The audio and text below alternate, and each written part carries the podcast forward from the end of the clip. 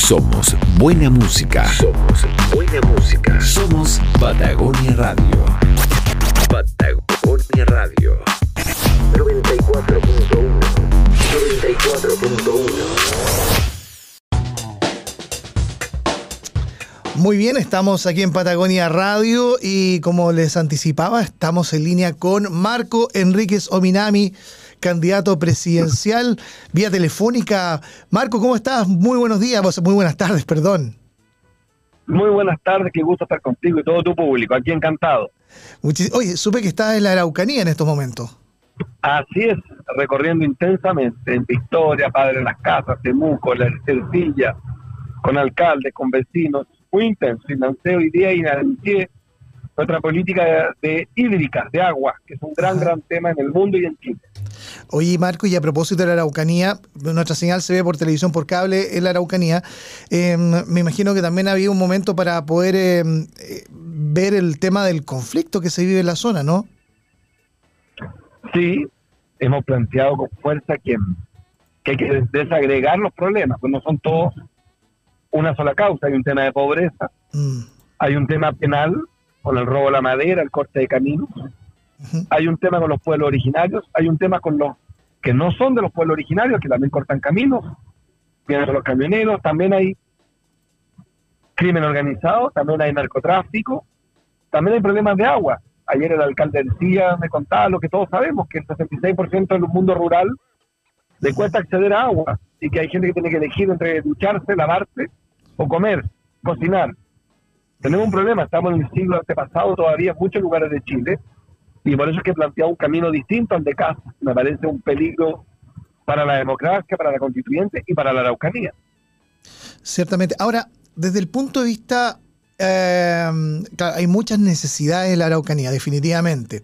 Pero la violencia que se, que se suscita en la Araucanía eh, radica en alguno de estos elementos en particular, porque claro, es, muy comprensible que hay varios aspectos que hoy día hay carencias y hay mucha pobreza eh, en, esa zona del país, pero, pero ha habido una situación de bastante conflictividad, ¿no es cierto?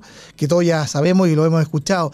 Y eso aparentemente radica en una parte del, de, de, esta temática, no es el conflicto completo, ¿no? Exactamente. Yo por eso mismo creo que por un lado tenemos una esperanza de solución en la constituyente, ¿cierto? Que es el reconocimiento que yo vengo promoviendo hace 15 años bastante solo en la clase política, que es la elección de gobernadores, el reconocimiento de un país plurilingüístico, plurinacional, pluricultural. Eso depende de los constituyentes, ya elegimos gobernadores, que ya lograron volverse profundamente irrelevantes en un mes, pero bueno, esa es otra discusión. En segundo lugar, depende de las regiones, por supuesto. En segundo lugar, está el tema de seguridad. Y lo que está haciendo Casti Piñera, que proponen lo mismo y hacen lo mismo, es traer militares. Y usted ya ve que no han disminuido los atentados, aumentaron los atentados.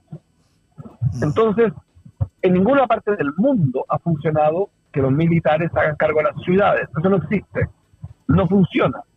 Mm. ¿Cuál es el plan? Yo propongo primero aumentar los servicios de inteligencia, de acuerdo al Estado de Derecho, pero tenemos que ser capaces de anticipar los atentados. Así lo logran los verdaderos servicios de inteligencia, y lo que tenemos en Chile es un desastre. No tenemos el Segundo lugar, que Carabineros carabinero y PDI no hagan lo mismo. Tercero, que los carabineros vuelvan a la calle a proteger.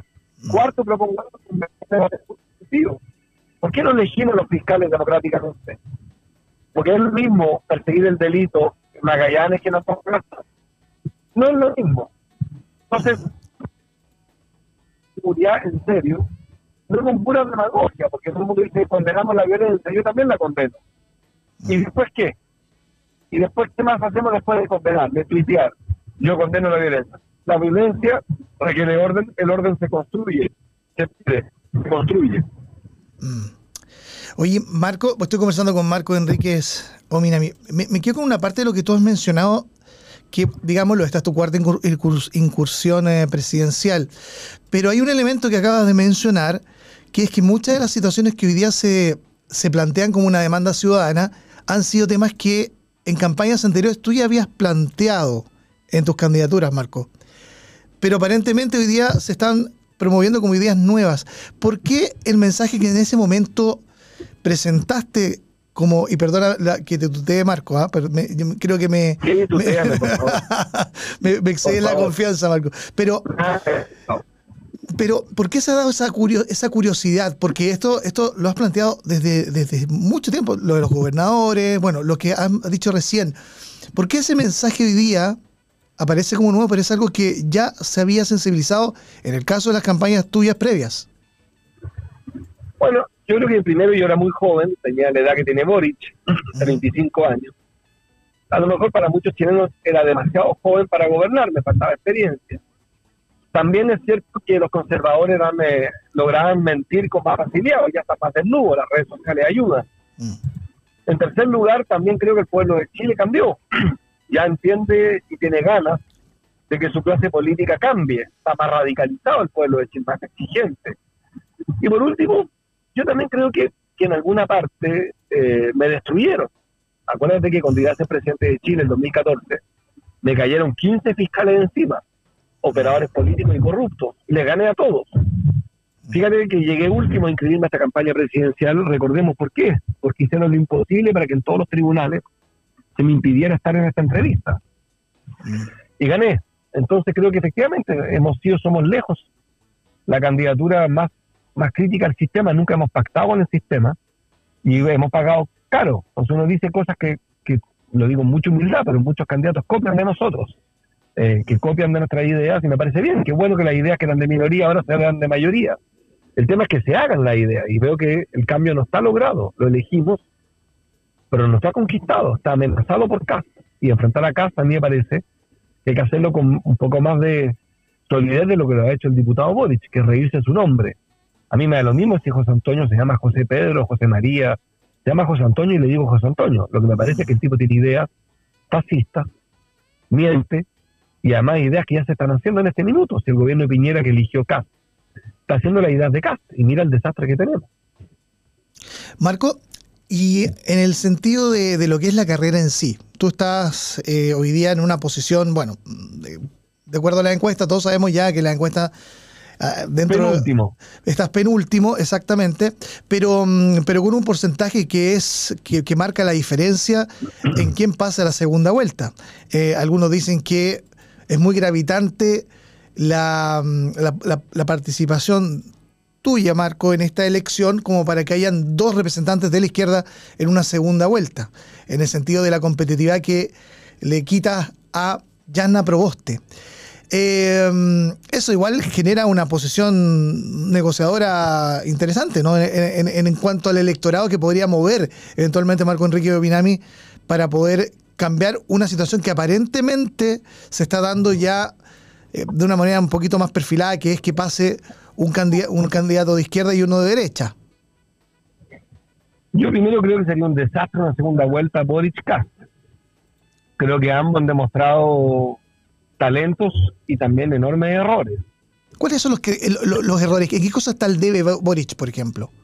Cuarto retiro. Es impresentable lo que propone el diputado Boric. Es impresentable demuestra no conocer Chile, demuestra no estar preparado, perdón, lo digo, perdón que sea severo, pero el cuarto retiro es una vergüenza lo que hace. Y quiero recordar, quiere ponerle un... Primero dijo estaba en contra, que nunca apoyaría eso mientras hubiese IFE. Después se dio cuenta que por Twitter su grupo o el Partido Comunista o alguien lo convenció sensatamente que estaba equivocado. Cambió de opinión, hizo lo contrario, lo apoya. Pero como vieja política, le ocurrió para salvar la cara inventó un impuesto, y te quiero recordar a quién le quiere aplicar el impuesto al Puerto Retiro, mm. que ha impedido que se apruebe en tiempo y forma. Le quiere aplicar el impuesto a gente que se jubila con 800 mil pesos. O sea, para el diputado es millonario una persona que se jubila con 800 mil pesos. Mm. ¿Están hablando en serio? Le quiero contar al diputado, de manera fraterna, porque estamos en la oposición, porque él no es mi adversario, pero aquí creo que él muestra una enorme incapacidad, que Paola tiene tres hijos adultos y le quedan cuatro millones de pesos, cuatro millones de pesos en sus fondos de pensión. Eso le queda. Mm. ¿Qué es lo que está haciendo el diputado? Es completamente inaceptable. Es injusto y es política vieja. Sus economistas los debiera echar en el minuto. Porque además se compra el argumento de la derecha, por dicho, que es la inflación. Y la derecha manipula. derechamente, Cas miente cuando dice que los retiros afectan la inflación. No es verdad. El precio del tomate, del kilo de plátano, del pan corriente, que efectivamente ha subido, de los materiales de la construcción es cierto, pero le quiero contar acá, que ha demostrado ser en eso extremadamente ignorante de sus ideas, que la inflación es altísima en Brasil, en Estados Unidos, que hay un problema mundial de transporte marítimo, de producción, de costo de energía. Hoy la Unión Europea está reunida, hoy, hoy, hoy mismo, de manera urgente para ver qué hace con la inflación. Los países ricos tienen inflación. Entonces, echarle la culpa a los retiros, como lo hace Boris y Proboste, demuestra que no conocen Chile. Y por eso es que nosotros competimos. Y es cierto que nosotros vamos penúltimo. También recuerdo que Kass marcaba 5% hace un mes y Sichel era el próximo presidente de Chile. Y también recuerdo que Boric marcaba un por ciento en marzo y que era el político peor evaluado en abril. Y también es cierto que la CEP hace dos semanas dijo que el 65% de los chilenos no tiene candidato. Entonces voy a pedirle y le pido a la gente que te escucha su confianza, que me den una oportunidad, conozco el camino, haré un acuerdo en segunda vuelta con Boric y con Proboste, quien quiera que pase, y espero ser yo el que pase, porque creo que estoy más preparado, porque tengo más ganas, porque yo ya fui de algún modo, yo ya fui Boric con 35 años, ya pasé por su, su propuesta, ya la hice, y no alcanza, no alcanza, hay que hacer acuerdos con la exconcertación también, eso que Boric no quiso para la primaria se equivocó, y Proboste, que una buena senadora, a mi juicio está equivocada porque está gobernando con los mismos de siempre. Entonces, yo creo que reúno la energía que tiene el Frente Amplio y la experiencia que tiene la concertación, pero creo algo distinto. Marco. Y creo que Kass, y aquí termino, Kass no es broma, Kass homenajeó a Krasnov, un asesino condenado a 500 años. Kass va a matar la constituyente. No es broma. Yo le pido a Magallanes no frivolizar el hecho de que Kass pueda ser presidente. Es grave lo de Kass. Bolsonaro se rieron del personaje y es un salvaje. De Trump también encontraron divertido un rubio empresario loco. Después se dieron cuenta que el rubio empresario atractivo, que marcaba rating como Katz, era un fascista, un bárbaro, un tipo que destruyó la institucionalidad en Estados Unidos. Oye, cuidado, Marco, cuidado, cuidado. Marco, ¿tú le ves realmente posibilidades a Kass que se transforme en presidente de Chile? Sí, lo veo subiendo en la calle. Sí, Sí, porque creo que el diputado Boris, que va primero en la encuesta, no supo enfrentarlo. Mm. Lo hace desde la frivolidad, se pasó todo el fin de semana haciendo un trending topic con el apellido, diciéndole José y no José Antonio.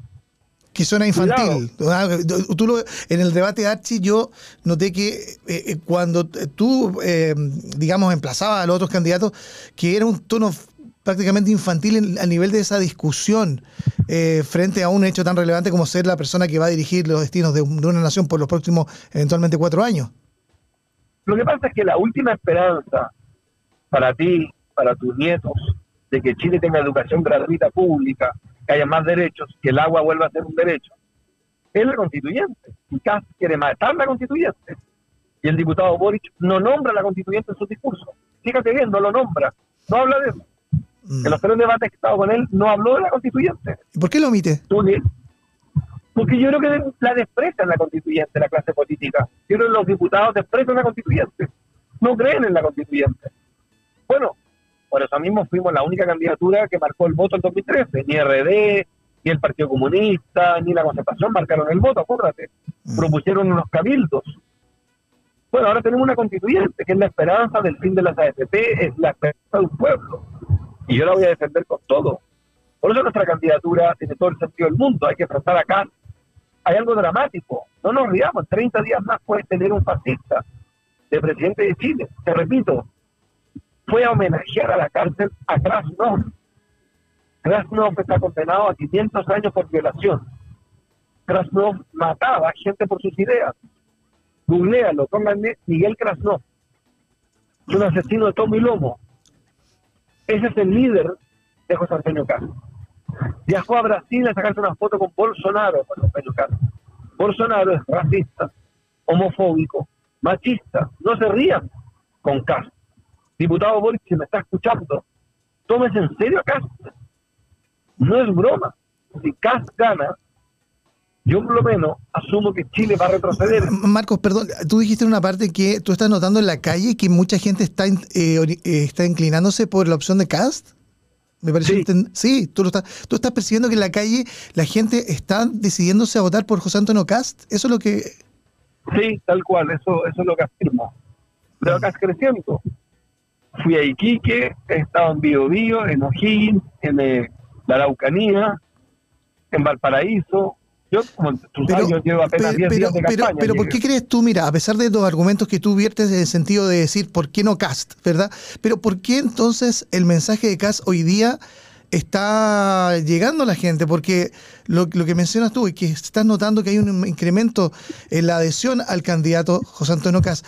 Eh, ¿Por qué? ¿Qué, qué, qué, ¿Qué mm, diagnóstico puedes dar tú, ¿no? Como un político que ya lleva bastante rodaje en campañas y todo, que te está llamando la atención. ¿Qué, qué es lo que está pasando? ¿Por qué se está dando esta situación? Por dos razones. Por dos razones. Porque, por una parte, por una parte, yo tengo la impresión de que, de que, mm, de que el tema migratorio es un caos y que como, como caos que tenemos, lo que hay es una crisis mayor y Casa parece más firme que Boric en esta materia. Y otra razón es porque creo que el diputado Boric no ha tenido la fuerza de enfrentar a Cast con buenas respuestas en materia de cuarto retiro. Cuando tú estás con Cast contra el cuarto retiro, confundes a la gente. Y cuando tú buscas un jefe de Estado, un comandante en jefe, Cast aparece más comandante en jefe que, que cualquier Boric, y aparece ahí que es el desafío. Y en ese caso, un Marco Enrique Sominami, un, Marco Enrique Sominami es mejor comandante en jefe? Yo estoy convencido que estoy preparado, y pero que lo diga yo no es la pregunta, la pregunta no se trata de mí, se trata de nuestra idea. Si tuve el coraje de defender la constituyente, si tuve el coraje de defender la ley de aborto, de elegir gobernadores, de avanzar seriamente con el fin del cobro por la declaración contra el ICOM, si me peleé con el gran empresariado cuando no querían ni siquiera royalty y los terminé convenciendo, si he demostrado esta capacidad de perseverancia, si le gané a operadores políticos en los tribunales, si le gané a fiscales corruptos en los tribunales, creo que demuestro tener cicatrices, fuerza y coraje. Pero eso lo evalúan ustedes. Yo les propongo un camino muy duro de reactivación económica. Vamos a endeudar al Estado de Chile. Vamos a proteger a las mujeres con el subsidio de seis meses. Vamos a hacer cosas muy concretas. Nosotros vamos a eliminar la UEF.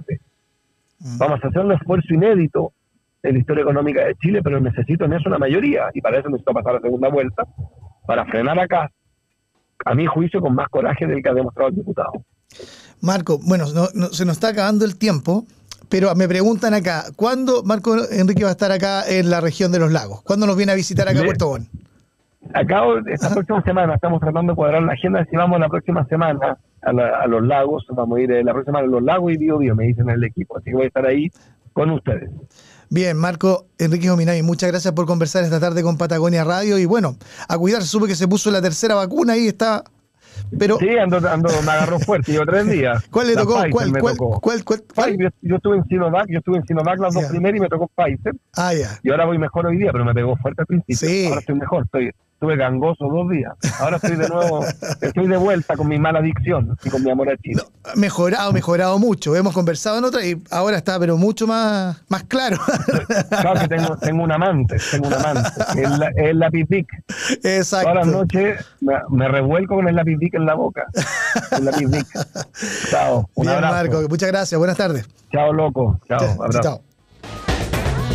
Bien, Marco Enrique Dominami conversando con nosotros en esta tarde aquí en Patagonia Radio, conversación que ya está en las redes sociales, aquí en la 94.1. Nos vamos a una pausa y continuamos acompañando tu hora de almuerzo en Patagonia Radio.